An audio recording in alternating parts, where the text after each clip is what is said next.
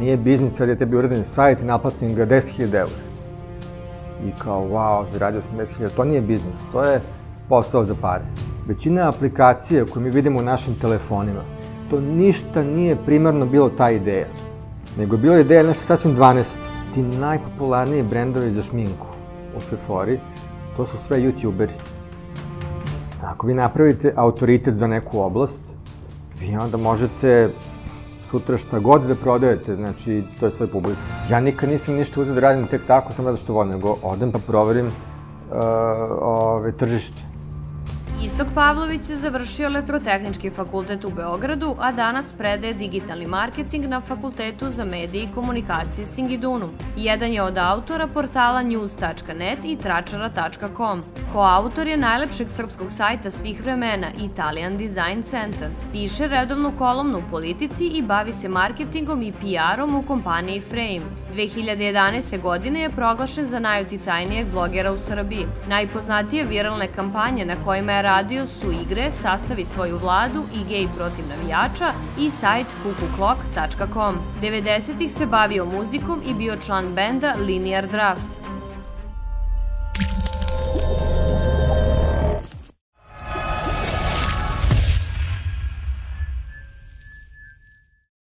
Dobar dan, dragi gledalci, dobrodošli u još jednu emisiju kanala Stepenicama uspeha. Moje ime je Marko Pajić. Nismo se videli jako dugo vremena i izvinjavamo se zbog toga, ali ćemo nadoknaditi danas jer imamo specijalnog gosta, gospodina Istoka Palovića. Dobar dan, Istoče, kako si, kako si nam? Evo, nije loše, čao. Kako si preživeo ovaj, ovu gužu po gradu i loše vreme i sve ostalo što prati ovaj e, dan? znači, ta guža u Beogradu, čoveče, svaki put kažem sebi, neću više kolima u grad, i uvek ono, napravim istu grešku, znači nemojte kolima u grad u ovo vreme oko pet, to je katastrofa. Eto, ovaj, nismo i krenuli sa intervjuom, već imam odličan savjet. Hajde da počnemo od toga, kada ti se javila želja da napraviš nešto više, da kreneš putem uspeha, da se baviš marketingu, da postaneš, da kažemo, jedan od vodećih, vodećih eksperata ovde kod nas? Kako, se, kako se to počelo izviditi? A, sad ću ti reći, znači, ja sam prvo imao dodir sa digitalnim medijama još 1998. godine sam počeo. E, tada sam krenuo da radim nešto niko nije radio u Srbiji, takozvane flash sajtove, to su bili neki animirani sajtovi, možda to ljudi mlađi ne znaju da postoji više. Ove, I to je to vreme bilo nešto onako, da kažem što je bilo najatraktivnije. E, još sam tada e, shvatio da e, ako hoćeš da radiš nešto, da je potrebno da vidiš šta je to gde je trenutno najveća potražnja, gde nema mnogo ljudi koji to rade, i, a da se to meni sviđa pritom, znaš. I eto, onda počnem da radim te uh, dizajn sajtova u Flash, znači to je onako animacija, ludila. I radio sam za tu pri raznim agencijama u gradu kao freelancer. A, tu sam naučio puno o uh, dizajnu, videoprodukciji, uh, webu generalno. E, onda, uh, i tako sam eto radio godinama, otvorio svoju agenciju i tako dalje. E, i onda sam, uh, nikad nisam doživljavao internet kao neki medij koji je uh, za biznis, do recimo 2005. Za mene je bio biznis da ja nekom napravim sajt, to jest ja i moj tim. I sad ljudima treba sajt i mi napravimo sajt, ali uh, uh, nisam razmišljao o internetu u tom domenu kao neki posao, u smislu biznis. Mislim, kad se kaže biznis, pazite, to je, a, i dalje vratno mnogo ljudi to ne znaju, ali nije biznis sad je tebi uraden sajt i naplatim ga 10.000 eura. I kao, wow, zaradio sam 10.000, to nije biznis, to je posao za pare. Biznis je kada imate neki sajt koji možda vam donosi 100 eura mesečno, ali pasivnih prihoda. Ili skoro potpuno pasivnih. Znači, E sad, da li to sajt, da li to YouTube kanal, da li to nešto 15. E, znači, nešto što, e, da kažemo, neki sistem koji ide samo od sebe. E, e sad, tu može naravno bude pleteno više ljudi, e, znači, bitno je samo da imate neku mašinu koja je za laufana, koja ide, to je znači pravi internet biznis. A, tako da, ja skontam, Negde 2005. Ove, meni kažu, znaš, kao upoznao sam neku devojku, ona, ovaj, ima tako laptop i putuje po svetu, ima svoj online biznis. Kao, kako to? Da, kao devojka ima neke sajtove, tu se kao nešto prodaje. I kao devojka svako jutro otvori samo laptop, vidi koliko je zaradila novca. Wow. Znači, ja sam tad rekao sebi, ok, ja hoću se bavim ovim. E sad, pomoglo mi naravno što sam imao to predznanje. Znači, znao sam kako da napravim super sajt, znao sam šta je copywriting. Znači, imao sam puno iskustva iz marketinga i, ove, i sad je samo trebalo to što već znam, da zapravo primenjam ne da radim sajtove za neke klijente koje me angažuju, nego radim za svoj biznis. I, ove, i krenem ja tako. I e, krenuo sam da učim zapravo. Uglavnom, u to vreme, a i danas, mnogi kreću od nekog affiliate marketinga. Znači, napraviš neki sajt, danas može bude YouTube kanal, bilo šta, imaš tu neke linkove, preporučuješ neke stvari, ljudi kupuju, imaš procenat od toga. I, ove, I ja tu shvatim vrlo brzo, razvijem za godinu dana par sajtova koji uh, počnu da zarađuju jako lepo za Srbiju. I vremena sam to sve više i više razvijao, razvijao, uh, učio i uh, negde tamo 2008. recimo sam počeo pišem blog iz prostog razloga što Uh, ja nikad nisam planirao da taj blog bude nešto sad kao uh, popularan, niti da ja imam neke followere, znači, niti tad bilo uopšte followera kao koncept kad sam počeo pišem blog 2008, bilo je, ne znam, bio je mail. I ove, nego, ja sam zapravo ono što, nau, ono što naučim na tim kursovima online, ove, ja da bi to bolje uh, naučio, ja napišem da blog post, da bi ja naučio nekako to Znaš, ono, kad neš, nekom objasniš nešto, ti bolje naučiš to. I, ovaj, krenem ja da pišem taj blog i napišem, ne znam, 5-6 tekstova, otvorim Twitter nalog, uh, koji nisam ni, ono, ni koristio. I, ove, ovaj, I samo u nekom trenutku ja shvatim da imam na tom Twitteru, ne znam, tipa 3000 pratilaca. A ne, nis, ništa nije napisao nikad. I, ove, ovaj, I onda ja zapravo da vidim, čekaj, da, me, da, da li uopšte neko čitava moj blog.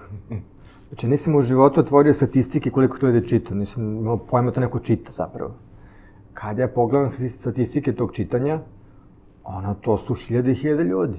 Znači, ja tu skontam zapravo da to neko čita i da ljudima je to zanimljivo. E, i to mene motiviše da ja počnem da pišem onda sve više i više. I, ove, I praktično, e, kako sam ja se razvijao i učio o e, digitalnom marketingu, kad god nešto naučim što je onako, e, da kažemo, nešto pomera granice, nešto je onako baš neki koncept koji me odušavi kao, wow, to je to, kao, sve vreme bilo pred očima, da se tako zove. E, onda uzmem, napišem blog post o tome i tako dalje i tako dalje. I, ove, I eto, tako sam razvio taj blog po kome ljudi znaju. A Ovako, privatno, što sam radio, znači, to su, mm, imam za sebe ko zna koliko projekata. E, naravno, klasika, znači, neki od tih projekata nisu uspeli. E, ali ono što, recimo, je moja prednost, ove, i, i mislim da nisam jedini, čitao sam da postoji još takvih ljudi, to je da e, ja čim vidim da nešto ne ide, ja odustajem. Znači, to je jako važno u ovom poslu. Uh, obično kažu kao istrajnost je bitna i tako dalje. Uh, međutim, to je možda važilo ranije pre digitalnih medija. Ali sada je jako važno da, znate, pošto je strašno lako pokrenuti neki biznis online, uh, onda ga isto tako lako i ugasiti ako ne ide. I tako da, meni treba možda, šta ja znam, par nedelja da spredim u delu neku novu ideju, istestiram tržište, vidim da li to ide, ne ide. Ako vidim da baš i ne ide, ok, zeznao sam se, ništa, gasimo, to idemo dalje. Uh, e, i to je jako bitna stvar u ovom poslu. Znači, meni, meni se stalno javljaju ljudi, pišu mi mailove u inbox, na Facebook, tako dalje, koji gure neke svoje ideje. I 90% tih ideja su nešto što ja bih odustao od toga. Znači, Ja ljudima kažem, ljudima kažem, ovaj, šalju mi tako neke svoje ideje koje guraju već, ne znam, dve, tri, četiri godine. Ja im kažem otvoreno, čoveče, više se isplati da pereš prozore ispred Skupštine od, na, na semafor. Mislim, znaš, kao, ove, e, ali valjda su čitali tim nekim, nekim starim knjigama iz biznisa, da treba biti uporan, da ne treba odustajati. To na digitalnim medijima ne važi. Znači, e, glavna stvar je zapravo to, ne mora da se odustane, ali ako ne ide, odmah se skreće. Znači, to je takozvano pivotovanje. Znači, pivotuješ, kreneš jedno, ne ide, malo se prešaltuješ nešto drugo, slično tome, opipavaš teren, e, i masa stvari danas koje postoje su nastale tako, ljudi ne znaju, recimo Instagram. Znaš, ljudi misle Instagram kao to je neko od početka gurao neku aplikaciju za slike. Pa nije, nego su uh, oni u početku napravili aplikaciju za check-inovanje. Znači, Instagram je bio aplikacija da se ti check-inuješ gde si, kao Foursquare, Swarm i to. I, ove, I to nije išlo. Ne ide. Znači, nešto traljava, imaju kao par, par hiljada korisnika, ali slabo. I kaže oni, ajde da vidimo kako da motivišemo ljudi da se više check-in da uvedemo, da možeš da staviš sliku uz check-in. Napravi oni da možeš da staviš sliku uz check-in i kao, pa aj kad već pravimo ovo za ove slike, ajde da napravi neku foru kao da možeš da staviš filter na sliku i da bude kao kvadratnog oblika slika, da bude po nečemu unikatno kao, ajde. I ovaj, stave oni to i tad krene Instagram da se razvija onako sve više i više. Oni skontaju u stvari da, da ljudi uopšte ne koriste Instagram e, za to što je namenjen, da kao da se check-inuju gde šta, nego koriste primarno zbog fotografije. I, ove, I onda oni kažu, aha, pa ništa, mi ćemo da budemo platforma za lepe fotografije. E, i to je sjajan primer, znači, u, u ovom digitalnom biznisu, znači, to je jako važno, biti fleksibilan. Zato što je strašno lako da se promeni kurs. Uh, ranije, ono, onaj marketing koji se izučavao na ekonomskom fakultetu pre, ne znam, 30-40 godina, to je bilo ono, gradi se fabrika, pravi se neki biznis plan, šta će fabrika da pravi i dve godine se projektuje ta fabrika i sad kad se otvori fabrika koja će da pravi, ne znam, migavce, Ne možeš kao, e, pa ne idu migavca, ipak da pravimo oluke ili kazane. A, to tako nije moglo da ide. A, I odatle potiče to pravilo biti uporan i odosedan, ali na digitalnim medijima je strašno lako da ti promeniš kompletnu svoju ono inicijalnu ideju od ne, da dođe do nečeg drugog, trećeg, tetog. Znači, uh, većina stvari, to ljudi ne znaju, ali to se može da se istraži. Znači, većina aplikacija koje mi vidimo u našim telefonima, to ništa nije primarno bilo ta ideja. Nego je bila ideja nešto sasvim 12. Pa oni kad su videli to ne ide, onda su kao, aha, ajde da probamo, ne znam, nešto drugo, aha, vidi, ljudi hoće ipak ovo, i onda su došli do toga. Tako da, um, jako je važno to biti fleksibilan um, i ne biti zadrt, I mislim da je jako važno ljudima da, da se ne zaljubljuju svoje ideje. Znači, to je veliki problem isto. I to je jedan od razloga što, kažem, javljaju mi se ljudi, tako guraju nešto po tri godine, što ja vidim u startu toga nema ništa. Jednostavno nije taj product market fit takozvani, znači nije, nije ta ideja u ovom trenutku za to tržište jednostavno ne ide. I ove, ali eto, oni tvrdoglavo to guraju, guraju, guraju. A, I to je ta, taj e, problem, znači, zaljubljivanja u sobstvenu ideju. A, ja sam pravio tu grešku ranije, znači, kad sam počinjao. Ja, kakva genijalna ideja, pa sad mi je žao da, da ugasim ovo, znači, ali to treba raditi samo, znači, bez, bez previše emocija, znači, zato što tako, tako, tako su digitalne mediji, znači, ovaj posao je takav. Čuli ste, dragi gledalci, nemojte ovaj, da nastavljate baš ako baš ne ide i ne ide, tako da postoji druge metode, postoje druge stvari, možda nešto naučite pored toga. A kad smo već kod naučiti, ja bih hvala da ti podeliš sa našim gledalcima, da kažemo, top 5 načina kako ljudi mogu da zarade preko interneta. Imamo dosta ljudi koji sad počinju da se bave freelancingom, imamo affiliate ljude koji rade a, razne stvari, promocije i ostalo, dropshipping, kriptovalute, a, koje, koje još teme možemo da pokrenemo, kažemo top 5 stvari koji neko sad tek želi da počinje na internetu i da napravi neku priču. Šta bi to bilo? Da.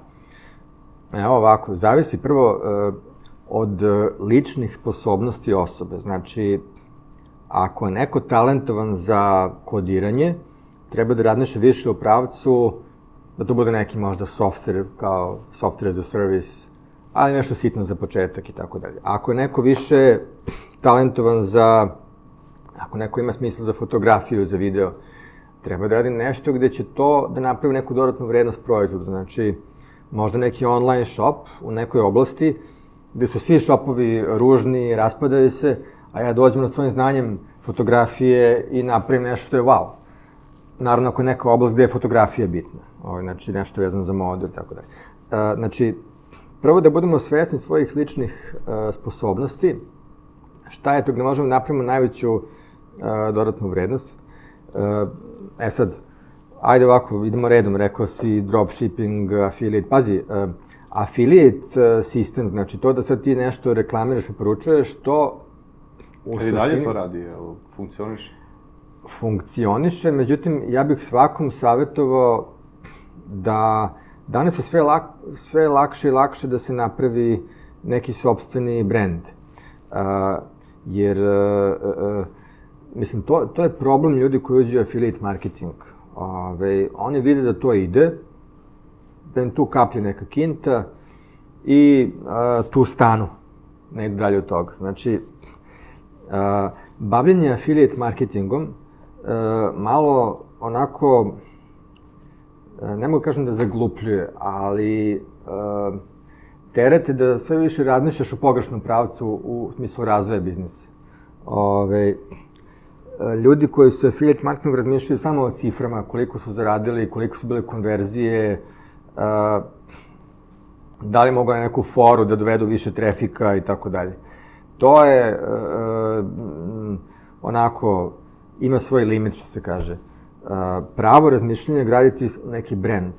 Znači, kad se kaže brand, to znači može bude i neko kao ličnost, ti, ja, bilo ko, da izgradi od sebe neki brand i da izgradi poverenje. I onda kada ljudi imaju poverenje u osobu, žele da kupe nešto iz uh, šopa te osobe i tako dalje.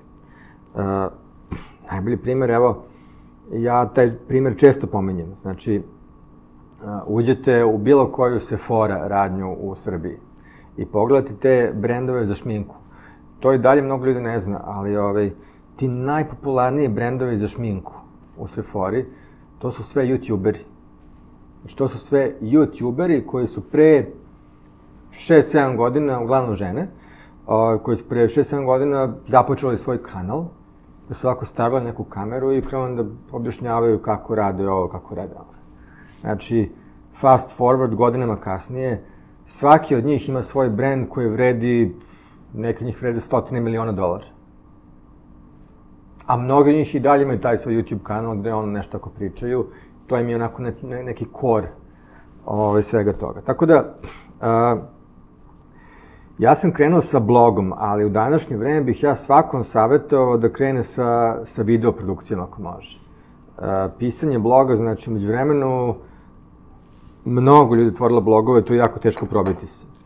Ove, a, preporučujem ljudima znači, da, da nauče uh, videoprodukciju, režiju, zapratite recimo Casey Neistat na YouTube, vidite šta on radi, koji je njegov stil, naprimjer tako neke poznate youtubere. Uh, I zato što ako vi napravite autoritet za neku oblast, vi onda možete sutra šta god da prodajete, znači to je sve publici. Uh, imate primjer onog kanala Almažan Kitchen kod nas. Oni su sad, ne znam, ili pa subscribera što prave u šumi. Znaš da to? Znam i hvala ti zbog, zbog tog šera, kad si šerovao prvi put, ja kao otvorio Aha. ljubite se hrane kao što se vidi. Da. Ovo je otvorio ovo i, i kao ono prvo što se rekao, evo ovo naše, kao, ja kažem, ti si lepo naš kanal koji se bavi profesionalnim snimanjem, nema ničeg, ono, hrana, priroda, čovjek da. secka nešto, snimljen je malo drugačije, čuje se zvuci prirode. Pa da. Mislim, za početak, evo YouTube kanal, uh, ako je na engleskom, bilo koja tema, znači, čim se to zalaufa i dođe do nekog ozbiljnijeg broja pregleda, uh, tu bude dovoljno prihoda da, uh, da vi ne morate više ništa da radite. Znači, ne morate da budete stalno zaposleni u nekoj firmi. Možete da date otkaz ili god da radite što god da radite. Znači, ćete imati fiksni izvor prihoda, to znači da od Google vam svakog meseca iza ček od, ne znam, 1000 dolara, i to vam je dovoljno onda da kažete, ok, ja se ne moram da radim u firmi XY, da radnišem u njihovoj papirologiji i ne znam, problema na poslu, nego ja se posvećam full time ovom kanalu. Uh, I to je recimo jedan pravac. E, onda uh, imate osnovu. Osnova zarade YouTube-a je uh, od reklama što je ono, nije, bog zna šta, ali nije ni loše, znači ima kanala koji, ako zaborite pravu oblast, može samo i od, od, od Google reklama se zarađuje. E sad, a onda sledeći korak je, ok, ajde šta možemo da izbacimo neki naš shop. Naprimjer, taj Almažen Kitchen, uh, oni koriste u svojim klipovima onaj nož. Znači, specifičan nož mnogo oblika i prodaju ga u svom shopu širom sveta, ili poručuju taj nož. Uh, ako pravite YouTube kanal, znači, gledajte, to bude od početka nešto što možete da monetizujete, znači da imate u glavi neki plan, znači, ako vi u svakom klipu koristite neku alatku da nešto s njom radite, u jednom trenutku vi, to, vi tu alatku krećete da prodajete pod vašim brendom. Znači, uh, ove, ako je kanal, ne znam, posvećen fotografiji, isto, znači, možete vi da krenete da reklamirate kao affiliate raznu opremu, a nekom trenutku možete napraviti svoj shop, koji neki dropshipping za stative, sitne stvari, tako da to onda već veća zarada, zato što kod dropshippinga, znači, znate sami, ovaj, nađete nešto što košta kod Kineza 10 dolara i prodajete za 30 dolara. To je e, mnogo više, veće zarade nego od affiliate marketinga gde, ne znam, Amazon daje valjda 10% od svake prode nečega. Znači, to je za početak ok, ali svako treba dugoročno gleda da razvije neki svoj shop. E sad, dropshipping je ono najjednostavnije, znači to je ono, Kinez tamo im neku robu, ja stavljam kod mene. Uh, treba vam naravno u tom slučaju neko ko će da radi support, zato što uh, su Amerikanci navikli na uh, Amazon koji im pošle nešto za par dana, a vi im ovde šaljete nešto za 10 iz Kine i onda će oni naravno kad kreću da ove, paniče preko maila da kukaju kako je to neka prevara, da vas prijeve i tako dalje. Znači treba neko ko će da babysituje te ljude 024 ne baš 024, ali ono, jedno par sati nema sigurno da rasprava s ljudima da je, da je to ok, da stiže i tako dalje. Ove, to je problem sa dropshippingom, ali može da se radi tako, znači samo ljudi budu malo ta, tako, ove, support mora, mora, mora malo jače da se radi. Ove, e, sledeći imate neki svoj brand, znači ono što ljudi ne znaju to je da svaka stvar, vi otvorite AliExpress, svaka stvar koju vidite na tom AliExpressu, svaka šoljica, svaka majica, svaki držač za kameru, što god, može se pravi sa vašim logotipom. Znači, ja sam napravim logotip Istok Pavlović, to je moj brand. Kažem, ja ću da prodajem, ne znam, ja ću na svoj brand za šta god, punjače za telefon, baterije, ove, powerbankove. Znači, odem na AliExpress, nađem dobavljača powerbankova, uh, dogovorim se da mi prave uh, te powerbankove sa mojim dizajnom, uh, toliko i toliko miliamper sati i tako dalje. Uh, I oni to kreću da mi onda šalju ovde, znači oni imaju svoj brend.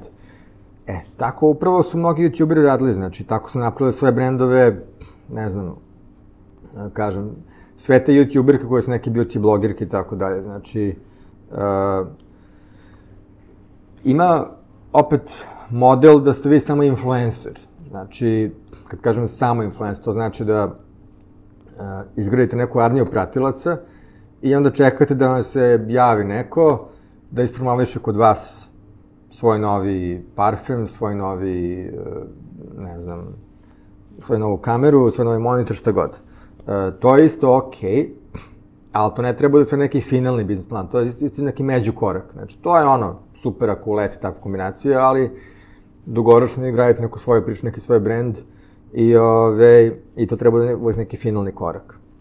Znači, jedan načina da napravite taj neki profil na, da li to Instagramu, da li kanal na YouTubeu, uglavnom to su danas neke varijante ovaj, da se, da se dođe do potencijala za neku ozbiljniju zaradu.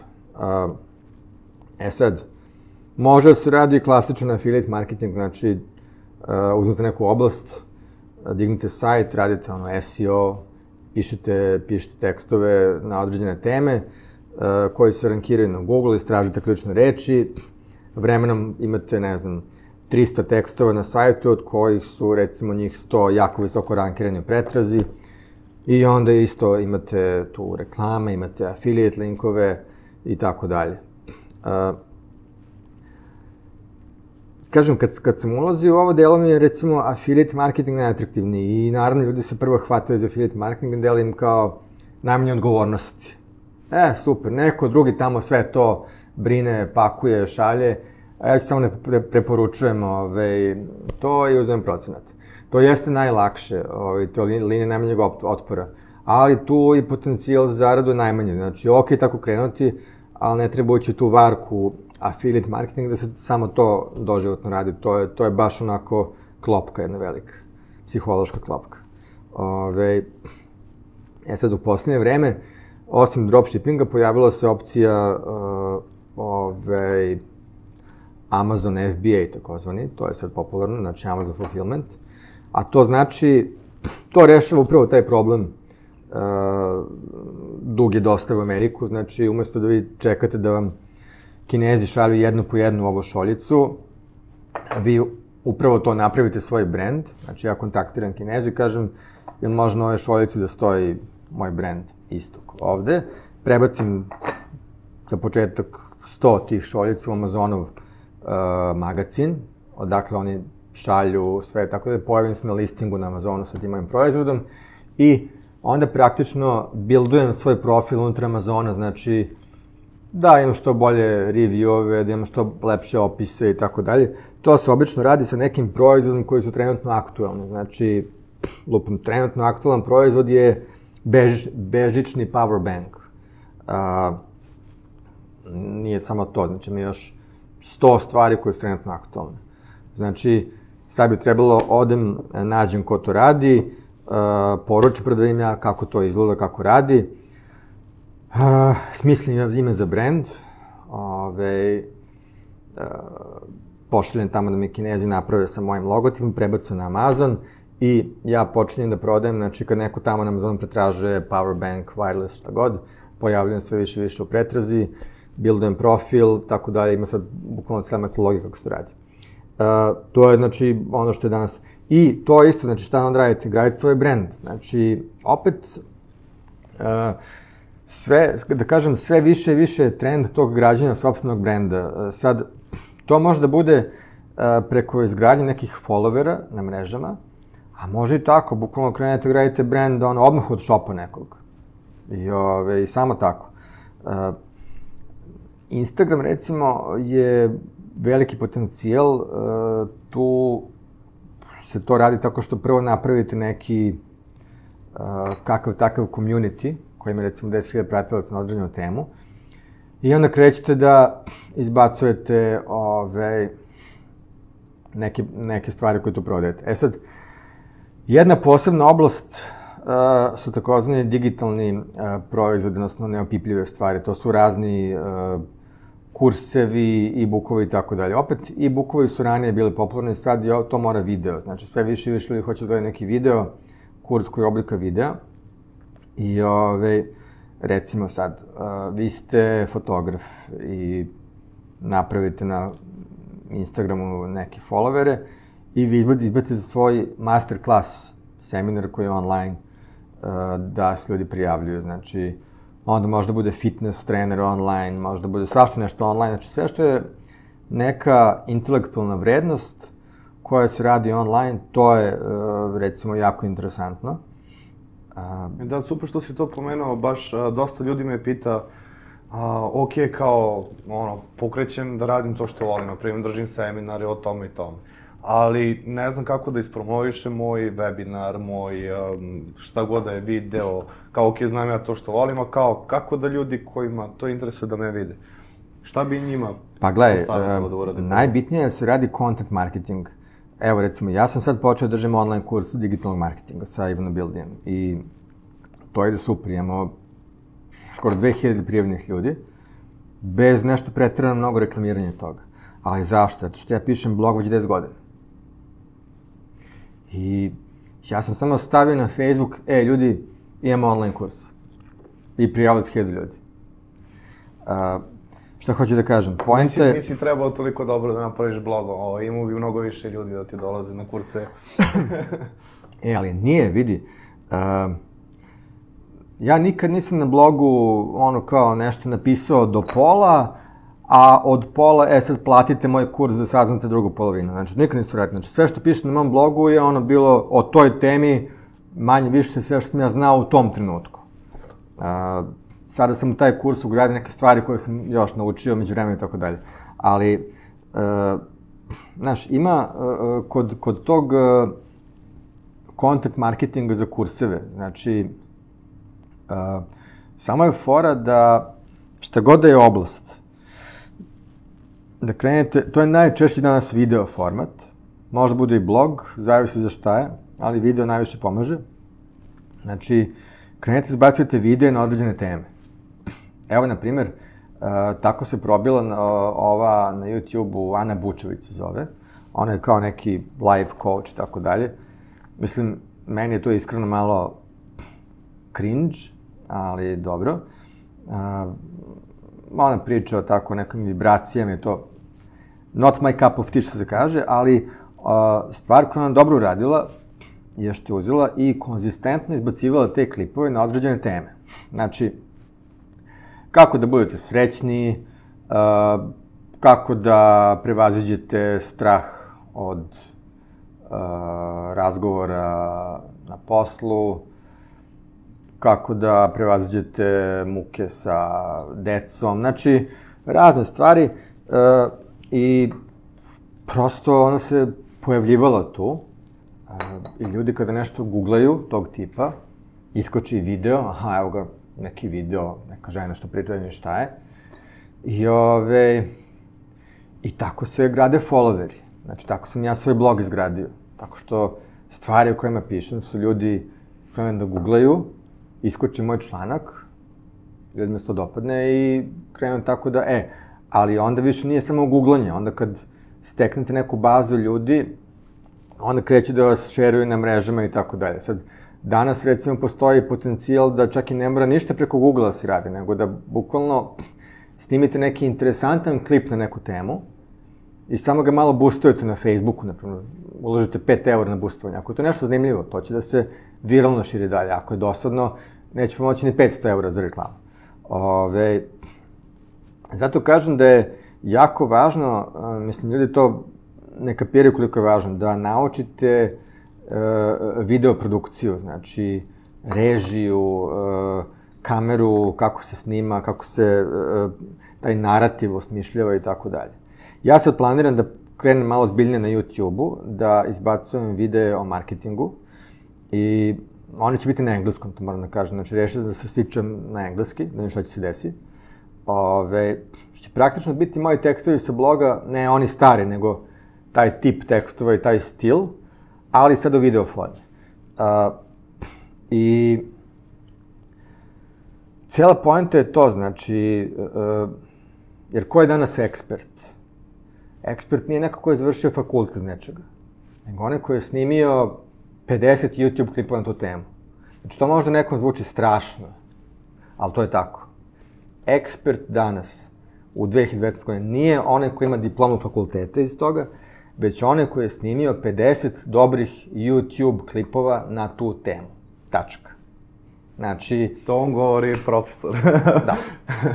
Uh, Lepo je znati te informacije. Jer to je, to je, to je čista ono logika. Znači, uh, taj naš medijski diskurs nije više televizija. Znači, ne je sad kao, dođe tamo na neku televiziju, neki tamo ekspert, nešto tamo kao priča i on je sad stručnjak za to. E, Ranije je to bilo drugačije, kako se dolazi do toga da neko bude ekspert i to. Sad, znači, ne treba više niko da zove nekakvu televiziju, ne treba vam samo uh, YouTube kanal. I baš ovaj Casey, koga sam pomenuo, znaš Casey-a? Casey Neistat na YouTube-u. Ne pratim. E, idi vidi super lik. Znači, on baš uh, govori, on je bio ono, klasika, ono, vi, filmska produkcija klasična, znači, ono, ne znam, uh, pravljenje filmova za TV i tako dalje. I onda je čovjek batalio to i krenuo da snima filmove za YouTube. Kratki film gde nešto priča o nekim stvarima i tako dalje. I, uh, I zapravo kaže čovjek kao o, da, je, da je to njega preporodilo, jer to je danas glavni medij. Znači, mislim, kad kažem YouTube, mislim na generalno video sadržaj. Znači, video na Facebooku, video na Instagramu, video na Insta storiju, ovo je jako važno. Znači, verovali ne, uh, ja se testiram razne kanale za marketing, šta kako funkcioniše. Ljudi, trenutno ljudi najbolje reaguju na Instagram story. Znači, od svih kanala komunikacije. Znači, ako napravite dobru reklamu na Insta storiju, to će da vam donosi više prodaja od dobre reklame na bilo kom drugom mediju. Neverovatno. Ove, e, znači, videoprodukcija. Uh, I... E, ali, i šta je fora? Nije lako. I baš da to nije lako, tu je šansa. Jer, pazite, da bi se pisalo, šta je potrebno da bi se pisalo? Potrebno je da znate da kliknete tamo ono create a free blog. I to svako može. Prema tome, konkurencija je velika. Uh, pošto je ta barijera ulaza jako niska, pošto svako može, jer danas je baš postalo ono, mm, ne treba više kao neko znanje kompjutera, danas možda ima blog svako ko zna da kuca mail, je li tako? Ove, I to je dovelo do toga da je ponuda ogromna. Znači, to je posle jedna šuma gde ono, baš, baš teško probiti se. Znači, E. personalni branding, da bi malo izbio od tog šuma, da spojimo one priče od malo prije ove. Pošto ima sve više šuma i sadržaja i svi živi, kao što si rekao, prave sadržaj. Znači, da bi se, ono, izdvojili od te kategorije, da malo isplivamo, lični branding je rešenje. Tako je. E sad, za lični branding je opet najbitnije uh, taj vaš pojavni oblik. Znači, šta je taj vaš nek, šta je to što ljudi vide vama? Svako ko ima Instagram profil gradi neki lični brand, ljudi to pokušavaju. Uh, to, vam, to nam je jasno. Znači, kako to građanje funkcioniše, tako što na svoj Instagram ljudi stavljaju uglavnom, uglavnom neke stvari uh, najlepše iz svog života. Znači, niko ne stavlja na svoj Instagram, e, evo me u bolnici, upravo mi umire baba, i sad kao snimat ću ono, najgore trenutak u životu. Ne, nego oni Ima i takvih, video sam. ima, ali snimaju to kao samo kada otputuju na neko fancy mesto, kada odu na neko mesto koje lepo izgleda i tako dalje.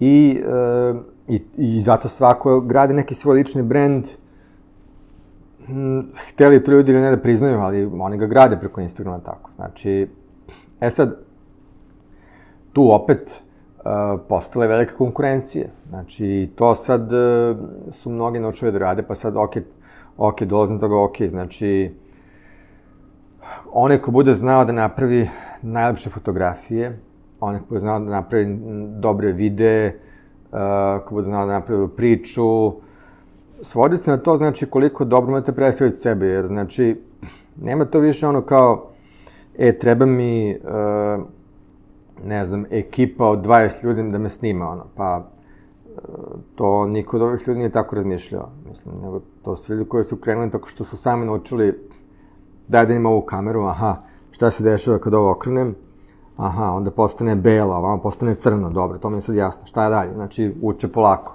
I, ove, I odu na YouTube, pa tu gledaju kako su drugi nešto snimili, pa gledaju kako da nameste svetlo, pa ka, koji, koji mikrofon treba da kupe, pa koliko treba da se udalje od kamere, pa mm, i tako dalje, tako dalje.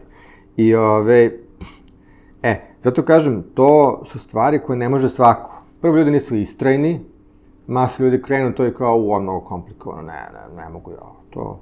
Ja ću da pišem blog, ja znam da kucam, to, to mogu i automatski tu otpadne veliki broj ljudi. Znači, vaša šansa je samo u tome što vi da istrajete u tome, da naučite da snimite nešto lepo izgleda, ste u, u 5% ljudi koji su odustali kad su koliko je to teško.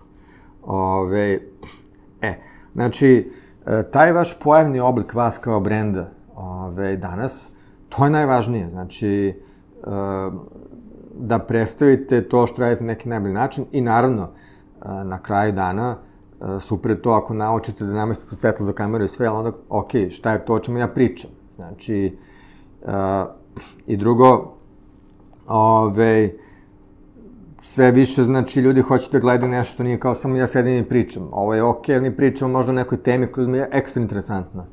Ali za mnoge stvari ljudi hoće da vidi, da, daj, da vidim kako se to radi, daj snimi kako ti to sklapaš, daj snimi kako ti to praviš. Ove, pa onda kako se to radi, kako ja snimim proces pravljanja nečega, pa daj da vidim ovde. Znači, to, to je sad gomila sitnica. I ono što ljudi ne kapiraju, to je da to ne može trajati slobodno vreme. Znači, a, ja pričam s ljudima često na tu temu i kao, i oni kad shvate da, recimo, da, da ulazak u takvu neku produkciju znači da oni moraju da to rade ozbiljno, to bude deo njihovog posla, mas njih tu odustane. A, oni zamišljaju to može kad on, oni bave svojim poslom, a da tako, ono, pola sata dnevno se bave tim snimanjem videa. Ne, to ne može. Znači, mora da to bude, ako, ako je sad 100% vremena vaš posao, mora bar 30% vašeg vremena da, da se odvoji samo za tu produkciju. Možda i više. Ove... Super što, što si baš rekao, video sam jednog youtubera, uh, British London, čini mi se, zove, slučajno sam naletao na njega, I priča kako je on ovaj, napravio svoj timeline. Kaže, ono, ja se ono, planiram ozbiljno da radim. I ujutru imam agendu. Ustajanje, teretana, doručak. A, kako da unapredim video da bude bolji pozicionier, kako da radim bolje na kontentu, kako ja da budem bolji novinar, bla, bla, bla, bla, bla. I bukvalno ceo dan mu je to, ali kao ono, da li se isplati, kao, pa ne znam, vidite sami. Mislim kao, ali nema kao ono, polovično sam u tome.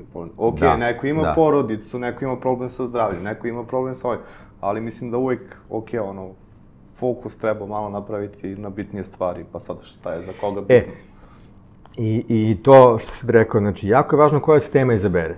A, znaš, a, ima po ovim motivacijalnim knjigama često jedna rečenica a, koju ljudi shvataju, a, koja je jako ove, navodi ljudi na pogrešan put. A ta rečenica je uzmi da radiš ono što voliš i univerzum će se pobrinuti za ostatak.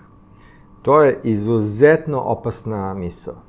Zato što A, to je na neki način tačno, ali ove, a, masteri to bukvalno shvati. I uzmu da radi nešto što vole, a što apsolutno nije isplativo. Znači, jednostavno, ta konkretna ideja, možda je voliš koliko hoćeš, ali to nema taj product market fit jednostavno. A, variacija koju bih korigovao u tom savetu je napiši 10 stvari koje voliš. Od tih 10 stvari, bit će 5 koje su apsolutno neisplative, znači propast u najavi, bit će 5 koje su, bit će možda 3 koje su onako i dve koje su potencijal za ozbiljan biznis.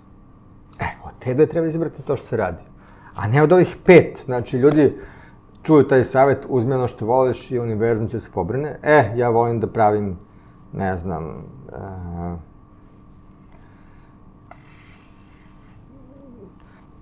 handmade visit karte, on, znači nešto što možda ima pet ljudi koji bi to kupili u, u državi ili na svetu. Ne znam. Znači, što hoću da kažem, uh, ne može da se radi nešto tek tako samo zato što uh, to volimo. I drugo, mislim, ta, uh, svako ko voli samo jednu jedinu stvar da radi, to nije ljubav, to je fiksacija. To je za mene psihički poremećaj. Znači, uh, nemoguće da neko voli samo jednu stvar da radi. To apsolutno nije moguće. Znači, to je neki ozbiljan psihološki problem. Znači, zdrava, normalna osoba mora da ima bar jedno deset stvari koje voli da radi, koje lože. Znači, to je... Uh, tako da, ako se neko uhvatio samo jedne konkretne stvari, i, i ne bi ništa drugo radio, to je onako zabrinjavajuće. Ove, uh, e, i tako da pravi savjet glasi u stvari popišite 10, 20 stvari koje vas lože da radite, pa vidite onda, neka od tih stvari može da se napravi neka variacija na temu koja je manje više to isto, ove, a koja je isplativa. Znači, ja nikad nisam ništa uzeo da radim tek tako, samo zato što volim, nego odem pa proverim ove, tržište.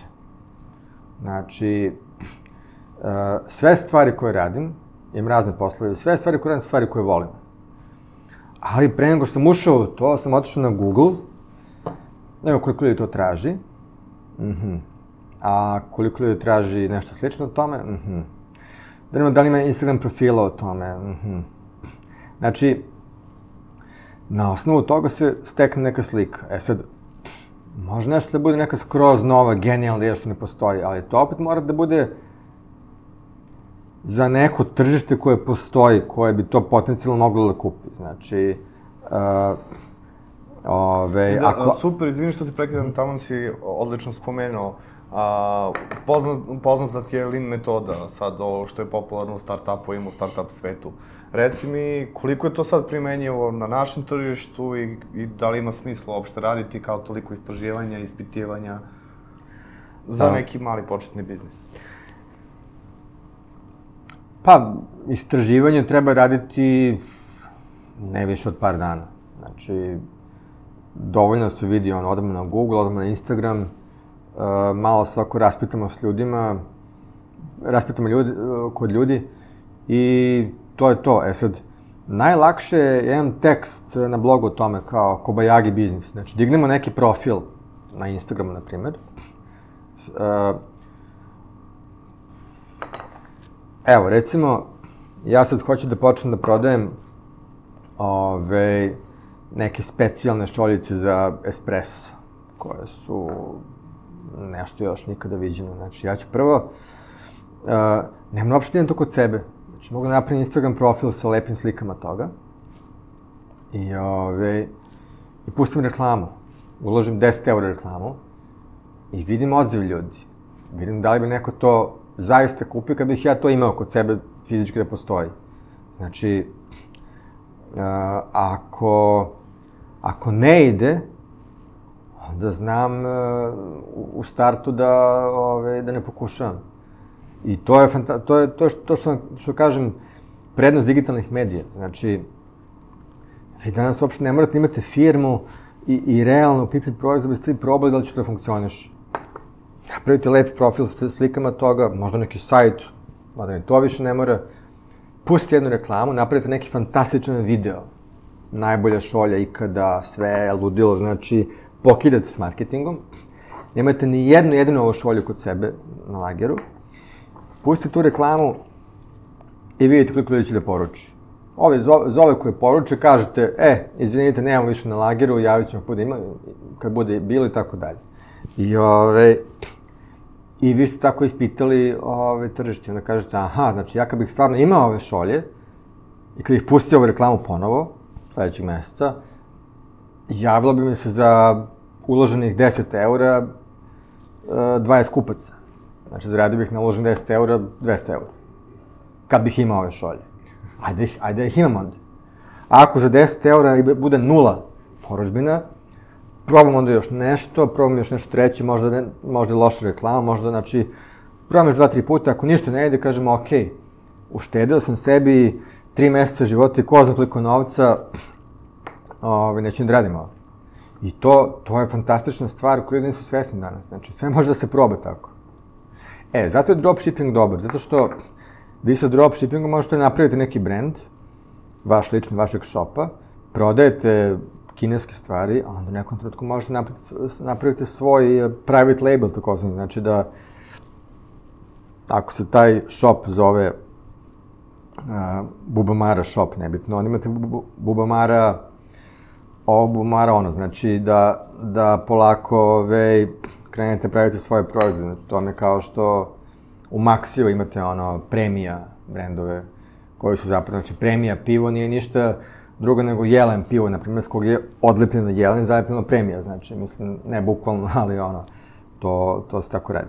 E, prema tome, Ove, e, suma sumarum, ja mislim da je razvijenje nekog ličnog brenda, e, e sad, to ne mora, da je to najbolji put, ali to ne mora biti lično u smislu ime i prezime moje, nego može da bude nešto što se zove kao neki brend, sad da li, vi čak ne morate se nikad pojaviti, vi ste možda tu dirigent iza kulisa, dovodite neke influencere koji reklamiraju sve, pa vi ne morate se pojaviti, znači može i tako da se radi. Ove, taj influencer marketing, recimo, to je sjajna stvar. Preporučujem svima da pogledaju film na Netflixu, on je Fire Festival. Uh, si gledao možda? si, video sam, e. nisam, znam o čemu se radi, o onom hajci kada da. su uh, tu, napravili tu, tu, celu stvar oko one žurke, jedne e. velike, a zapravo ništa nisu dobili. E, ali tu, pazi, jedna jedina stvar koju su ne dobri marketing. Znaš, sve drugo su failovali, ali marketing su radili dobro. Uh, znači, oni su uspeli da uh, uvere hiljade ljudi da im plate po 5000 dolara za žurku koja ne postoji. Zato što su uradili, uradili dobar marketing. Snimili su prelep video, znači, šta je fora? E, ne postoji ništa, ne postoji žurka, onda su uzeli snimali lep video.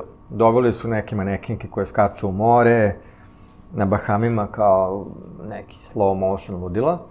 I sprema se kao najveća žurka ikada, Fire Festival, ovo ono, uh, privatne vile, čuda. I taj video su im šerovali upravo te influencerke, znači te manekinke sa po 2-3 miliona followera. Kod tog influencer marketinga je bitno da više ljudi istovremeno nešto šeruje, ili isti dan, ne moraju isti tačno minut, ali isti dan da šeruju. Tako se napravi taj ono neki iluzija se nešto dešava. E, I, ove, I ljudi su odreagovali, znači ljudi su masovno pokupovali karte od 5000 dolara za žurku koja ne postoji, zato što veruju u tom influencer marketingu, znači, uh, i lepa je reklama, znaš. Tako da, to je sjajan primer, možda to svako treba da pogleda, jer uh,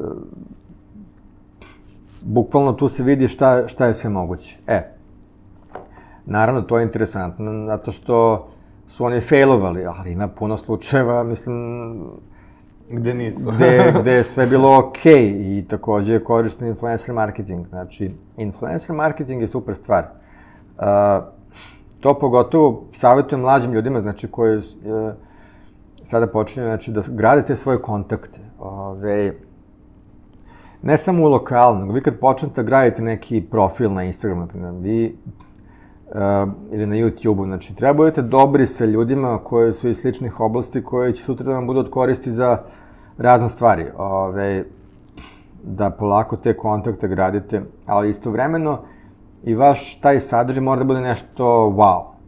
Jer ako vaš sadržaj nije wow, onda nećete moći da, da budete dobri sa nekim ko takođe ima neki wow sadržaj. Znači, to su ljudi koji sa jednim drugima su dobri, znači neko koji su taj kao A igrači.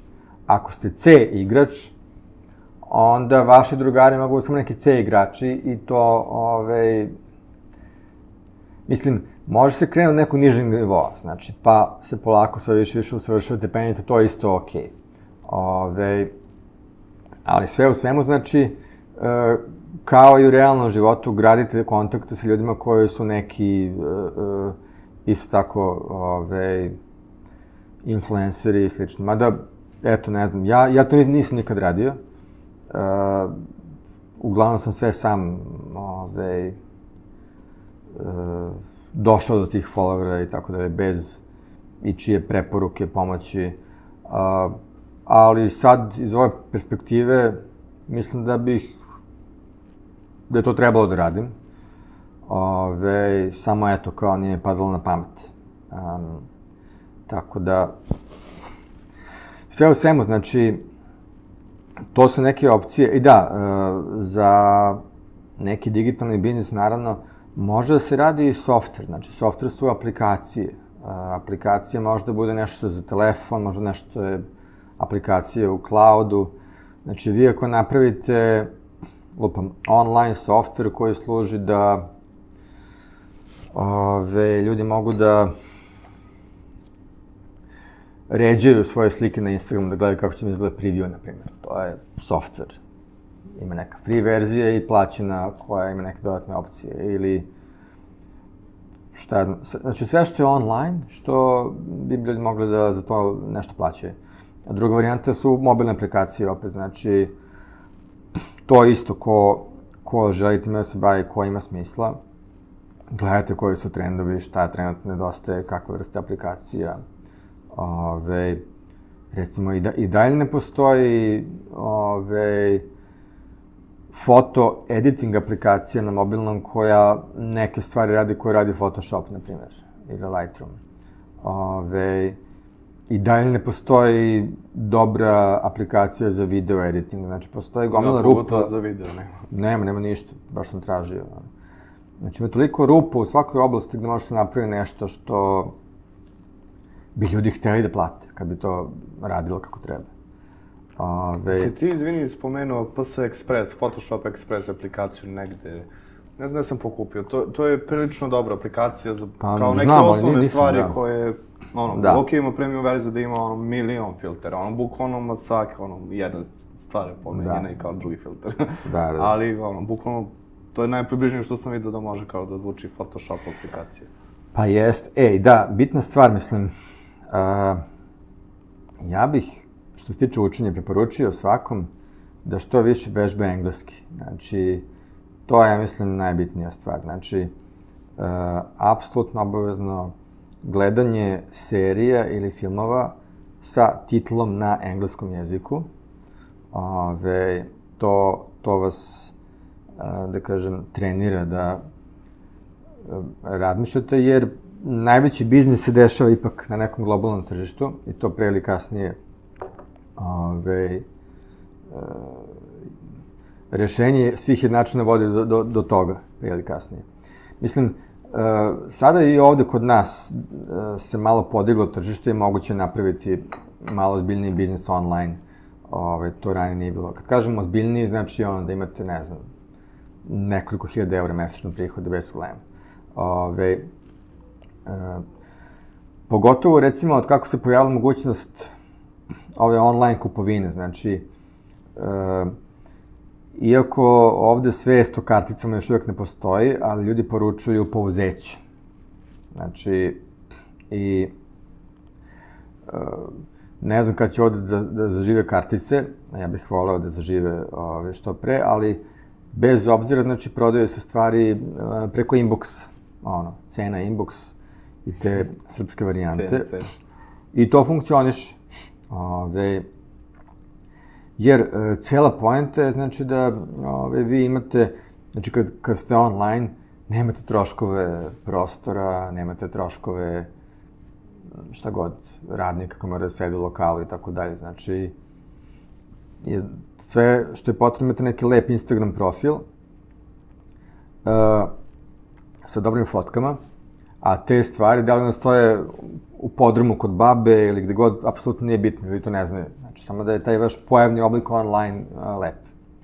Ovi, tako da, i zbog toga može se napravi biznis gde prodajete neke stvari koje su dosta povoljnije nego radnje, ovako, jer a, mislim, to nije samo kod nas, to je svuda ta računica. Znači, online shopovi zatvaraju ove koje su opipljivi.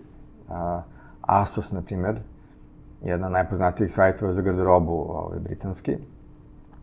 Ove, ceo svijet poručuje od njih, znači to je, to je ono, uh, sajt i neki tamo magazin. Taj magazin možda bude u nekom selu gde je cena kvadrata ono neka smešna i tako dalje, nebitno gde.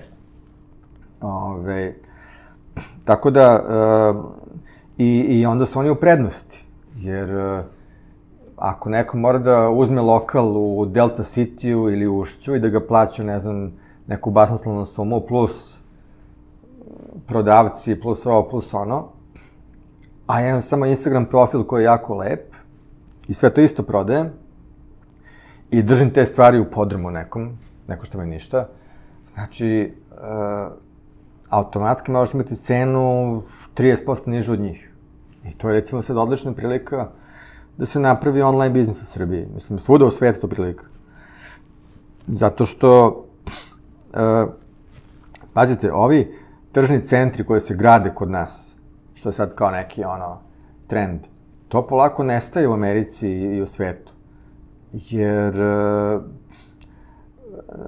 ne isplati s tim velikim brendima da oni držate radnje. Prosto sve više i više tih stvari su online. Šta više, ljudi odu kod njih u radnju, probaju, e, super, stoji mi ovaj broj 45, e, sad ću uzem telefon da poručim to sa Amazona duplo jeftinije. Mislim, znači, on plaća svoju radnju samo da bih ja ušao da probam kod njega i on će da kupe kod nekog ko ima online shop, to isto. I ove, i to postaje sve više neisplativo onda. Znači, e, tako da, a, opet to je prilika za biznis da se napravi neki online. Hajde da pričamo u ovom delu plaćanja. A, na primjer, prodajemo a, robu, uslugi Srbije, hoćemo da izvezemo to inostranstvo, kako god to bilo. Koja je tu procedura? Ka, koliko dana to treba da stigne do ne, ono, do ženog lokacije? E. Da li mi uopšte možemo da trgujemo sa svetom, PayPal ili koje su ono kombinacije da se napravi da. full priča? Ovako, uh, slanje proizvode Srbije se isplati realno ako su to neke malo skuplje stvari. E, dobar primer je jedan shop ovde, možete da pogledate primer, taj zove se Tu Velo, znači dva velo, dvavelo.com, a oni su napravili kao uh, online shop za vintage biciklizam, znači stari biciklizam od pre 100 godina, pa sad. Uh, lupa, majice koje su nosile pre 100 godina na Giro, Giro d'Italia i onim starim biciklističkim trkama i tako, znači sve onako retro, vintage, cipele, ali i to se pravi u Srbiji. Ali ta jedna cipela košta 150 eura, recimo. Zato što je, e, računa se tako u neki kolekcionarski, to, to zovemo u marketingu passion proizvod, znači strastveni proizvod, znači e, što realna proizvodna cena toga je možda 20 eura, ali će Amerikanac koji se loži na to da plati 150 bez problema, jer to je taj iconic predmet, znači to je taj ono uh, uh, deo njihove strasti. I čao. I ove, e, i recimo, njima to funkcioniše zato što ako jedna cipela košta 150 eura, onda neke slanje iz Srbije još 20 eura, ili više čak, to se isplati zato što ove, na te velike sume. Ako vi prodajete nešto što košta 10 eura, a slanje u Ameriku košta 20, to nije realno. Uh, u tim situacijama, ko hoće da radi nešto što je tako sitne jeftine stvari, tu je jedino ovaj Amazon Fulfillment. Znači, napravite svoj brand, evo, recimo sad, neko možda ima neku mašineriju za proizvodnju nekih, nekog nakita. I vi sad uzmete, recimo, i krenete da a, prvo odete na Amazon, da vidite šta se sve traži od nakita. Ima, imate specijalne programe gde možete vidite bukvalno što ljudi traže u okviru Amazona, znači šta pretražuju. I recimo, ne znam, vidite se traže a, horoskop narukvica Taurus, bik, jel? Ove, se traži 10.000 puta mesečno odem na Amazon da vidim šta se postoji, ja kažem, aha, dobro, vidim koje su najprodavanije. Odem malo po Instagramu da vidim koje su trendovi, šta sad tu ide i tako dalje. I kažem, ok, mi ćemo da pravimo horoskop narokvice za svih 12 znakova, za žene i za muškarce. Uglavnom to žene više kupuju. I ove, znači, onda je ta varijanta, napravite 100 komada, prebacite u Amazonov lager, znači to je Amazon FBA, i odatle prodajete. Znači, odatle čekate da neko ko traži to nam zove da nađe, ako se dopadne, kupit će. E, zato što slanje jednog paketa koji u sebi zadrži 100 stvari koje možda imaju vrednost 1 euro, ali to je slanje jednog jedinog paketa u Ameriku iz Srbije, nek to košta i 50 eura, nema veze. A imate jednokratnu cenu slanja do Amazonovog lagera. Odatle oni preuzimaju sve, znači oni su odgovorni za shipping, za ove, customer support tako dalje. I e, vi samo trebate znači, da napravite to i da 100 komada nečega prenesete u Ameriku. preko Amazon, Amazon FBA sistema. Znači, ja ću da napišem jedan tekst o tome, još uvek učim kako se radi, znači nisam još završio, ali generalno to je Amazon FBA, tako se zove, možete da izgooglate, imate o tome kurseva na engleskom, na YouTube, o tome, znači, Amazon nije jedini koji to radi, ali su najveći.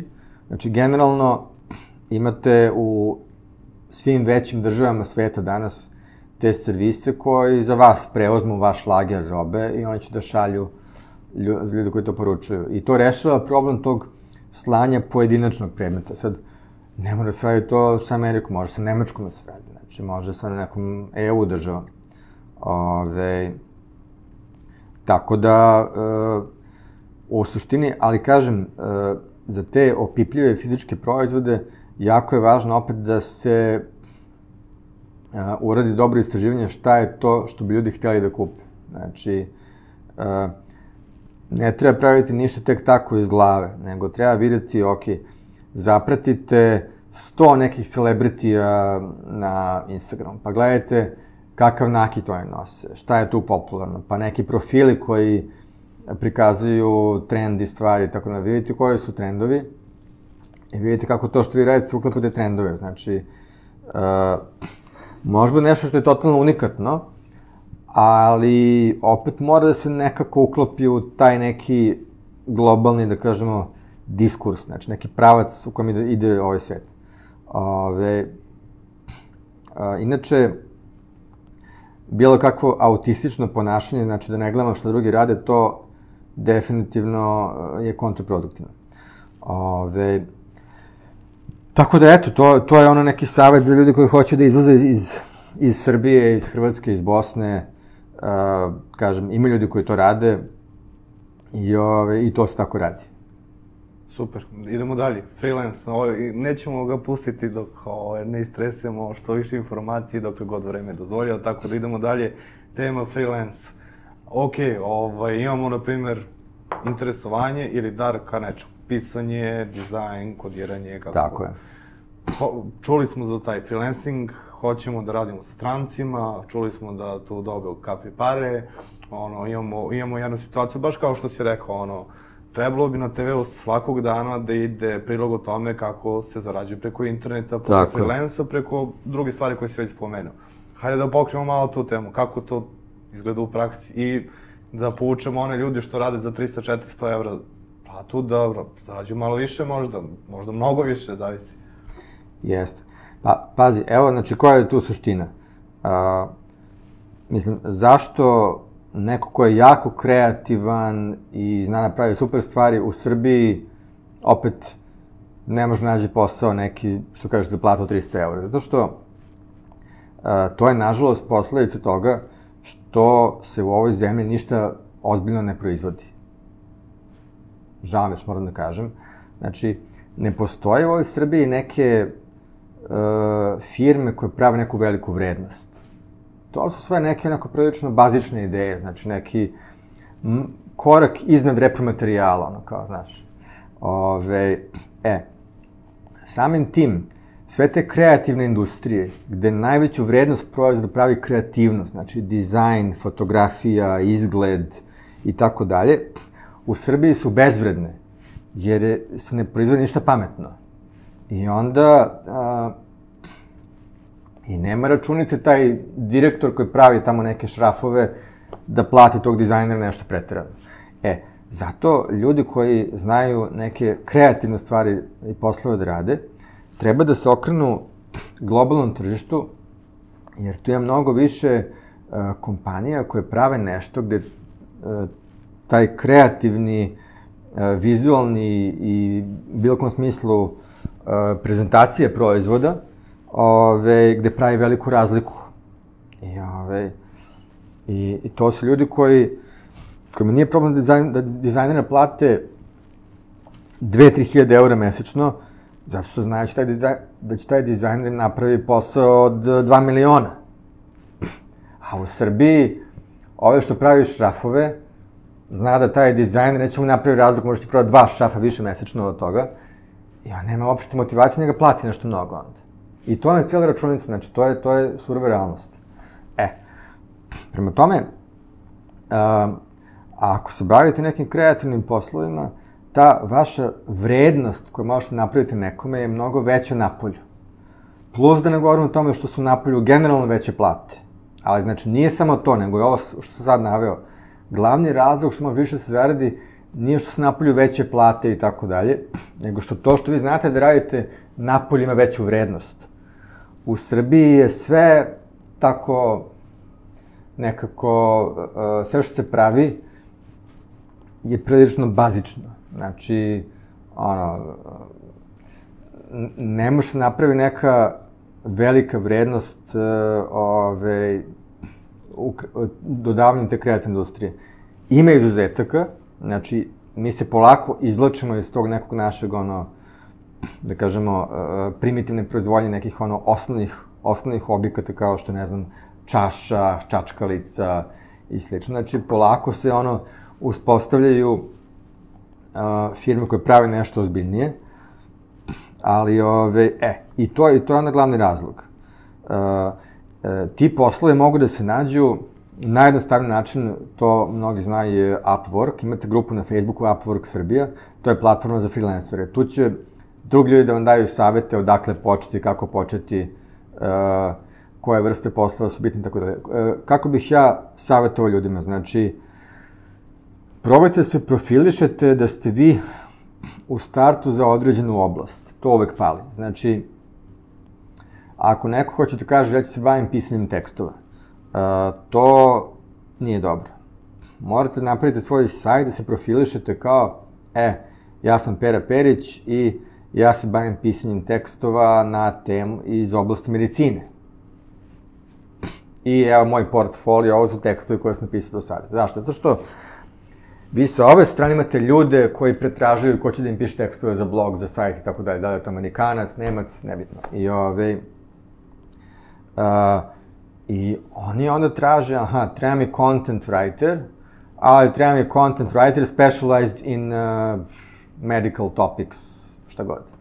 Ove, I onda, ako se vi u startu profilišete kao za nešto, šansa da nađete klijente je dosta veća. Ako krene to, e, pa pišem ja sve, može i malo medicina, može malo i kerovi, može malo i nešto treće, od toga nema ništa. Znači, ljudi će vas gledati neozbiljno. Znači, ovi radi sve, znači ne radi ništa. Ove, I isto onda važi iz ove druge oblasti. Znači, ako se bavite ove, videoprodukcijom, onda se profilišete, znači videoprodukcija za građevinu arhitekturu ili videoprodukcija za šta god. Znači, to je, to je ovo savet kako se probiti na tim mrežama uh, za freelancing. E sad, ono što ljudi ne znaju to je da mnoge stvari vi ne morate da, pre, da tražite klijente preko tih mreža. Znači, klijenti mogu da se nađu direktnim kontaktom. A, I ljudi koje ja poznajem, koji su naše najbolje poslove, su zapravo našli tako što su kontaktirali vlasnike tog biznisa. Znači, uh, lupam, evo, vi sad imate videoprodukciju i uh, možete otvoriti nalog na Upworku i da čekate da vas neko angažuje i to je ono, u početku teško. A možete, znači, napraviti neki portfolio, napravite ono, tri dobra videa. Opet, još bolje ako iz neke oblasti. I onda vi krenete redom, nalazite širom sveta uh, biznise razne koje imaju krš video. To je uopšte nije teško naći. A, I kontaktirate ih i kažete, ljudi, a, imate odličan proizvod i sve je super, ali mi mislimo da ovaj vi, vaš video može bude bolji. Vaš video ne zaslužuje, ova, imate ovako dobar proizvod, da ovakav video stvarno greote. Ove, mislim, ne tim rečima, ali sastavi tako neka poruka. I, ove, i etečete, etečete svoj portfolio, kažete koje su okvirne cene, uh, za koje ste klijent sad radili, mislim, teško je naravno kad nemate nijednog za sebe, ali probajte napravite bar dva, tri neka, ono, za početak, ove, koje će vam biti reference za sve ostale. Uh, I, e, I onda odatle kontaktirate redom firme koje to rade i, ta, i tako su zapravo ljudi najviše ove, posla našli koje ja znam da rade. Znači, da su sami cimali, ali su imali nešto da pokažu. Znači, nije tek tako, e, ja radim videe, ali nema da pokažem ništa. Ne može tako. Znači, uradite vi sami fiktivno dva, tri videa, ako baš nemate pa ću odatle krenuti. Znači, isto za sve druge oblasti. Znači, uh, ako je pisanje, uzmite, napišite za džabe pet tekstova na nekom blogu, ove, nekome na poklon, pa onda vam to bude referenca za traženje posla dalje, tako da, znači, tako sve funkcioniše. I, e, i naravno morate da budete dobri u tome, znači, kažem, za pisanje treba se zna engleski, to je malo, malo triki, znači, e, dobra stvar recimo što, pazite, traži se kreativnost, a ne, a ne za pisanje konkretno, traži se kreativnost, a ne sad gramatički ispravan tekst. Znači, vi ako znate da lepo pišete, ako ste prirodno duhovici za pisanje, vi ne morate imati savršen engleski. Nego imate lektora. Znači, lektor se nalazi na platformi kao što je Fiverr, koja će da vam lektoriše tekst za 5 dolara. Ali, kreativan, interesantan tekst košta 50 eura, 100 dolara, znači da se napiše. To se traži. Nemojte se vi kao, ako ne znate baš perfektno engleski, kao, ja, kako ću, šta ću. Neko će vam biti tu proofreader, lektor, nije problem. Ali ako vi znate da lepo pišete, to se najviše naplaćuje. Ove, tako da, to je neka logika. Ove, za svaku oblast je malo drugačije, ali to je neka generalna, generalna logika za freelancing. Imam još jedno interesantno pitanje koje muči naše freelancere, jeste koju cenu usluga po satu ja da stavim ili po projektu? Šta to određuje cenu mog sata? Kako ja to da nađem? Da li da naplaćim po projektu, da li po satu, da li ovo, da li ono? Šta je tvoje viđenje? Kako formirati tu cenu? Mrzim da kažem tu reč, ali zavisi. Nam ljudi mrze, ono, kao čo, ja, evo ga, ono, zavisi, znači ništa. Uh, ali stvarno zavisi od tipa posla. Znači, evo, ako je pisanje u pitanju, uh, tu je lako, znači, kažete, ok, hiljadu reči, 20 dolara. Znači, i manje više tu se naplaćuje tako ne naplaća se kao po satu pisanja. E sad, ako je recimo dizajn, pošto u dizajnu ne postoje broj reči od neka mera, ono, 2 metra dizajna je 20 eura, onda se to naplaćuje na sat. E, onda tu, tu je naravno teže, zato što onda možete ono po projektu ili na sat, ako je po projektu, onda upravljate one probleme da klijent traži neke izmene. Znači, morate u startu se ograditi od tih izmena da kažete, uh, znači to, to je osnovna stvar. O, mislim, to je pri, najbitnija stvar. Ako radite nešto što, što nije merljivo jasno, sve ono gde ljudi mogu da do sutra imaju ono kao sviđa mi se, ne sviđa mi se, to se sprečava tako što ograničite broj revizija i kažete imate pravo na dve revizije. To znači Imate pravo da jednom kažete ne sviđa mi se promeni ovo. Imate pravo još jednom ako to kažete e ne sviđa mi se promeni još jednom. Nakon toga više nemate pravo. I u tom slučaju, ukoliko neko opet krene s tim ne sviđa mi se promeni, imate pravo da eskalirate problem na Upwork, ako je preko Upworka. Onda oni, njihova arbitraža pogleda prepisku i kaže vi ste se dogovorili, imate dve revizije, ti si rekao dva puta ne sviđa mi se, treći put ne može, možda da platiš. Znači, to se tako rešava. U protivnom, ako krenete ove, da radite bez te zaštite od Upworka i sličnih platformi, ulazite u potencijalno taj pakao oko tih revizija i ljudi kojima se nešto sviđa i ne sviđa. Znači, e, za sve te kreativne stvari, pazite, da to je upozorenje, znači, imate na netu kako se to radi, znači, to je, to prvo definišite pre svega ostalog, znači, kako da se zaštitite od ljudi koji traže neke izmene, e, koje traže se promeni boja pozdine sto puta, koje traže posle dva meseca došao je, došao je direktor pa traži sad sve iz početka, znači, to sve morate da se zaštitite i uh, jer ti gutači vremena su, su najveća opasnost tom poslu.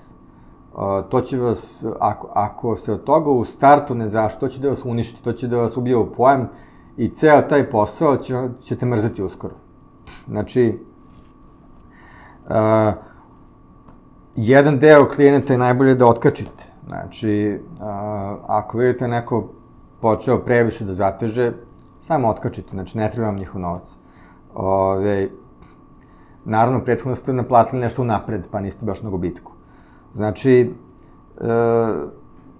tu vam je jako važno da znate kako se štitite i da vi odaberete prave klijente, znači da ne prihvatate bilo koga. Posle nekog vremena iskustva, vi, vi sami u startu vidite već ko će tu da bude problem najavi, a ko neće. Znači, ove, i, i to je najvažnije. Ako to naučite da radite, onda možete napraviti firmu od 100 zaposlenih koji će da rade i nikakav problem. Znači, samo da se postavite granice ove, šta može, šta ne može. Ima još jedna super stvar koju si rekao, bar sad da se nadovežemo, da, na primjer, dosta ljudi kreće da ulazi u biznis, u posao, nema predstavu, nije samo, ok, napravio sam sajt od 10.000 evra i kao, to je moj biznis, to je kao možda trenutni posao, ali kako da se razradi zapravo sistem, biznis, znači da imamo marketing sektor, sales sektor, razvoj biznisa, relationship sa customerima, mislim, redom? Pa, ako je to startup, u početku to rade dvoje, troje sve, znači, evo recimo, mislim, bilo koji primjer, uh, u početku neko radi i marketing, uh, i dizajn, uh, i ne znam, još pet stvari tih iz te oblasti, neko drugi radi pet drugih stvari. Kako posao odmiče, imate više para da angažujete nekog ko će recimo samo da piše tekstove, pa onda neko samo da se fotografijom, pa neko ko, znači neko, sve to što ste ranije radili sami, vremena imate resursa da angažujete nekog za to. E sad, druga varijanta je ako neko počinje sa ne, nekom lovom inicijalnom, velikom, dobije investiciju od, ne znam, 50-100 hiljada dolara, ili manje, može 20 hiljada, nebitno, pa možete da angažujete nekog ko će da radi neki deo posla ove, u startu. Uh, ili imate neke svoje pare koje ste uštedili, pa od toga finansirate startup. Ove, ali generalno težnje do početku jedna osoba radi više stvari pa da se to vremena skalira. E sad, a, kod startupa je jako važno, mislim, da biste našli kvalitetnu osobu koja hoće da radi to pet stvari istovremeno, a ove, ljudi ne možete motivišiti nekom velikom platom u početku, jel?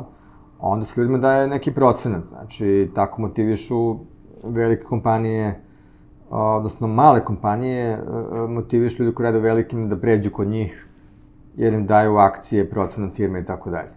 Ove, to je sad jedna posebna tema za sebe, o kojoj možete pričati, napraviti tome posebno ono video dva sata kako se radi. Ali generalno, to je, to je neka logika, znači, tako ljudi, e, tako privlačite talentovani ljudi u početku, znači da rade kod vas. E, ne možete platom, ali možete boljim uslovima, možete da im date procenat firme, ove, naravno to se reguliše kroz takozvano vestovanje, znači, uh, osigurati se toga da nekom date procenat firme, a pokažete kroz da meseca neko loše radi posao i da je bio loš izbor i tako dalje. Znači, to se, kažem, prevazilazi sad okvir ovog intervjua, dosta je to jedna tema za sebe. Nije pretredno komplikovano, ali ja planiram da napišem jedan sam tekst samo o tome kako se to radi. Ove, I eto, to je znači neki savjet za skaliranje biznisa. Znači, počet... zato je bitno u stvari da, da se razvijate i da znate mnogo stvari da radite sami. Ove, to, e, ja ću da angažujem uh, fotografa, ja ću da angažujem ovo, pa ne znam, to može, takav stav može ako imate tamo negde na lageru milion eura za bacanje. Ove, ali u protivnom, u start-upu treba znati što više stvari da radite sami. Super, imamo ovo, ovaj, još malo vremena, ja bih da A, iskoristim priliku da te pitam o kriptovalutama, bitcoinu, ostalim sitnim valutama, da li tu ima neke zarade? Videli smo da dosta naših je i dobilo novca, videli smo da su dosta izgubili novca, kako je sad trenutno stanje na tom tržištu? Koliko čujemo od ljudi koji se time bave, to onako stoji, ima tih priča, Bitcoin je puko i tako dalje, nije puko, ali generalno stoji ta priča i pitanje je šta će s time desiti u nekom narednom periodu. A, ja mislim da Bitcoin neće propasti, ali definitivno sve one sitne kriptovalute, znači hiljade i hiljade i hiljade i hiljade njih koje ima, ove, to je sad onako, mislim, bi, bila je, bio je taj hype, naravno, svi su počeli da se baviti time i rezultat toga je to da sada, mislim, to, to nije moglo tako da opstane. Znači, Bitcoin, Ethereum, eto, te dve valute će vjerojatno preživeti, ostaće, ali ove, neće to više nikad biti ono kao glavna vest svuda i tako dalje. Znači, ja mislim da je realnost da će možda Bitcoin da oporavit će se, nastavit će da raste nešto sporo. Ove, i, I to je to, znači, ali neće više biti onih priča bump and dump i ostalo što su radili, znači uđu u neku malu valutu, napumpaju PR, Ove, to sam opisivao na blogu kad sam pisao tekst o tome, znači, to se tako radilo. Sad, skupimo se nas trojice, napravimo, ove, ne znam, kriptovalutu uh, po imenu, ono, uh, fashion valuta i kao snima YouTube klipove, ljudi svi lažete u fashion valutu, to je sad next big thing. Uradimo PR i čekamo da se upecaju ljudi, onda mi samo izađemo iz toga i na nekom smo dobitku, a svi drugi onda nisu i tako dalje. Pa, to se radilo je sad, mislim da to vreme prolaze, znači samo Bitcoin i Ethereum, ali će to postati onako ništa specijalno, znači ni, ni, ništa bombastično, ono, kao što imaš, ne znam, švajcarski franak, kao, e, imaš švajcarske franke, imaš neko kao, pa dobro, šta, mislim, okej. Okay. Ok, još jedna informacija na brzaka. A, sajtovi koji te inspirišu, kanali možda na YouTube-u, knjige, možeš da podeliš sa nama šta mogu naši gledalci da, da pročitaju? Da naravno, naravno. Ove, evo ovako. U poslednje vreme sam se prešao to puno na YouTube. E, mislim da je to ono postalo veliki potencijal ima. Mislim, video generalno e, preporučujem ljudima da gledaju Vox kanal na YouTube-u, Vox, V-O-X, žuti logo onako. E, po mom mišljenju, oni imaju trenutno najbolje videoklipove na celom internetu i na svetu. Znači, to je ta produkcija koja je e, youtuberski, ali nije onako youtuberski, da kažem, ono, e, neozbiljno, nego ozbiljno youtuberski. Znači, e, prilagođeno za publiku koja je na webu uh, i slično. Onda, iznenađujući dobro radi New York Times. New York Times, znači, recimo njihovi Instagram story, znači ja kad, pit, kad pita ljudi kako da prave Instagram story dobri, ja samo kažem, idi pogledaj šta radi New York Times. Znači, oni su našli način kako da svoje tekstove prebacuju u Instagram storije, koji naravno ostanu tamo onim highlightima, jel? Ove, u jako dobrom formatu, znači, to kako on to radi je, bukvalno to treba kopirati taj stil. I Vox isto ima dobre uh, Instagram storije. Uh, takođe, šta god je vaša oblast, mislim da treba da zapratite uh, nekoliko YouTube kanala dobrih o tome i generalno treba gledati YouTube E, da se ukače taj stil, stil reže za YouTube, znaš, to je jako važno. Ove, jer pre ili kasnije već ćete praviti neki svoj kontent i ne želite da vam to izgleda televizijski, želite da vam izgleda youtuberski. Ove, to, to je veliki problem ako dođe neko ko ima iskustva na televiziji i krene da radi YouTube produkciju. Ove, to ono deluje televizijski, znači uh, fail u najavi. Eto, ima puno stvari koje izgledaju kao prilog na RTS-u u Žikinoj šarenici, zato što je to radio neko kada na televiziji 30 godina. I oni ne znam drugačije. Znači, on nikad neće dozvoliti, ne znam, da se sad kamera trese iz ruke, nešto, da ima jump cutova i svega, to je kao, ne, to sam slučajno na fakultetu, se ne radi tako dalje. I ove, E, a, i onda se pokupe taj youtuberski stil uh, za bilo šta što radite. Ove, tako da, s te strane, mislim da je bitno da se gleda uh, da se ukače neki stil produkcije, jer šta god radite, bit će vam bitno da se uklopite u taj neki globalni diskurs medijski ovaj, koji je sad aktualan. Uh, knjige, što se tiče knjiga, uh, možda umesto kon konkretnih knjiga ja bih naveo metodologiju kojom ih nalazim. Znači, uh, pročitam 20 knjiga godišnje minimum iz marketinga i još 20 iz raznih drugih oblasti. I tako da, nalazim knjige po principu, odem na Amazon, gledam uh, iz te oblasti, šta je još bilo ove godine ili prošle godine, recimo, najaktuelnije.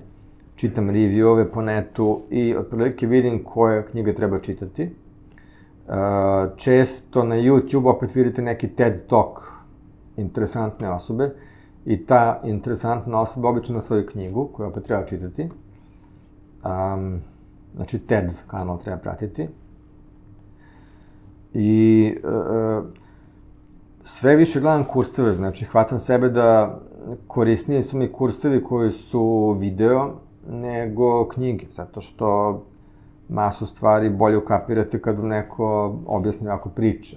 Znate, uh, O, na Udemy-u ima puno dobrih kurseva, znači za 10-15 dolara. Mislim da se razumemo, ima i loših. U stvari, na Udemy-u, na toj platformi ima puno kurseva i, nažalost, većina je loših u smislu, ok, nisam ništa novo rekao. Ove, ali tu isto treba probrati, gledati review-ove, recenzije, zvezdice, ocene, i vidjet ćete prilike koji su kursovi najbolji iz koje oblasti. Ove, tako da, gledam i te kursove i odatle nešto učim i tako. Super, Istoče, hvala ti puno na više nego informativnom intervju. Nadam se da smo našim gledalcima preneli bar deo informacija ili nekih ideja kako mogu da konačno zarade preko interneta, da žive onaj srpski san raditi odavde, a preko da se, to jest negde između srpskog sna. Tako je. A, nadam se da ćemo pričati još, ovaj, verujem da će komentari biti više nego pozitivni, a imamo toliko tema da pokrijemo da je to neverovatno. A, hvala ti puno još jednom. A, dragi gledalci, ukoliko ne želite da propustite našu sledeću epizodu, kliknite na dugme subscribe dole ili pretplati se na našem jeziku dragom. Tako da ne propustite sledeću epizodu, subscribe, a mi se gledamo sledećeg ponedljika i krećemo novu sezonu mnogo jače. I vidimo se, ćao. Ćao.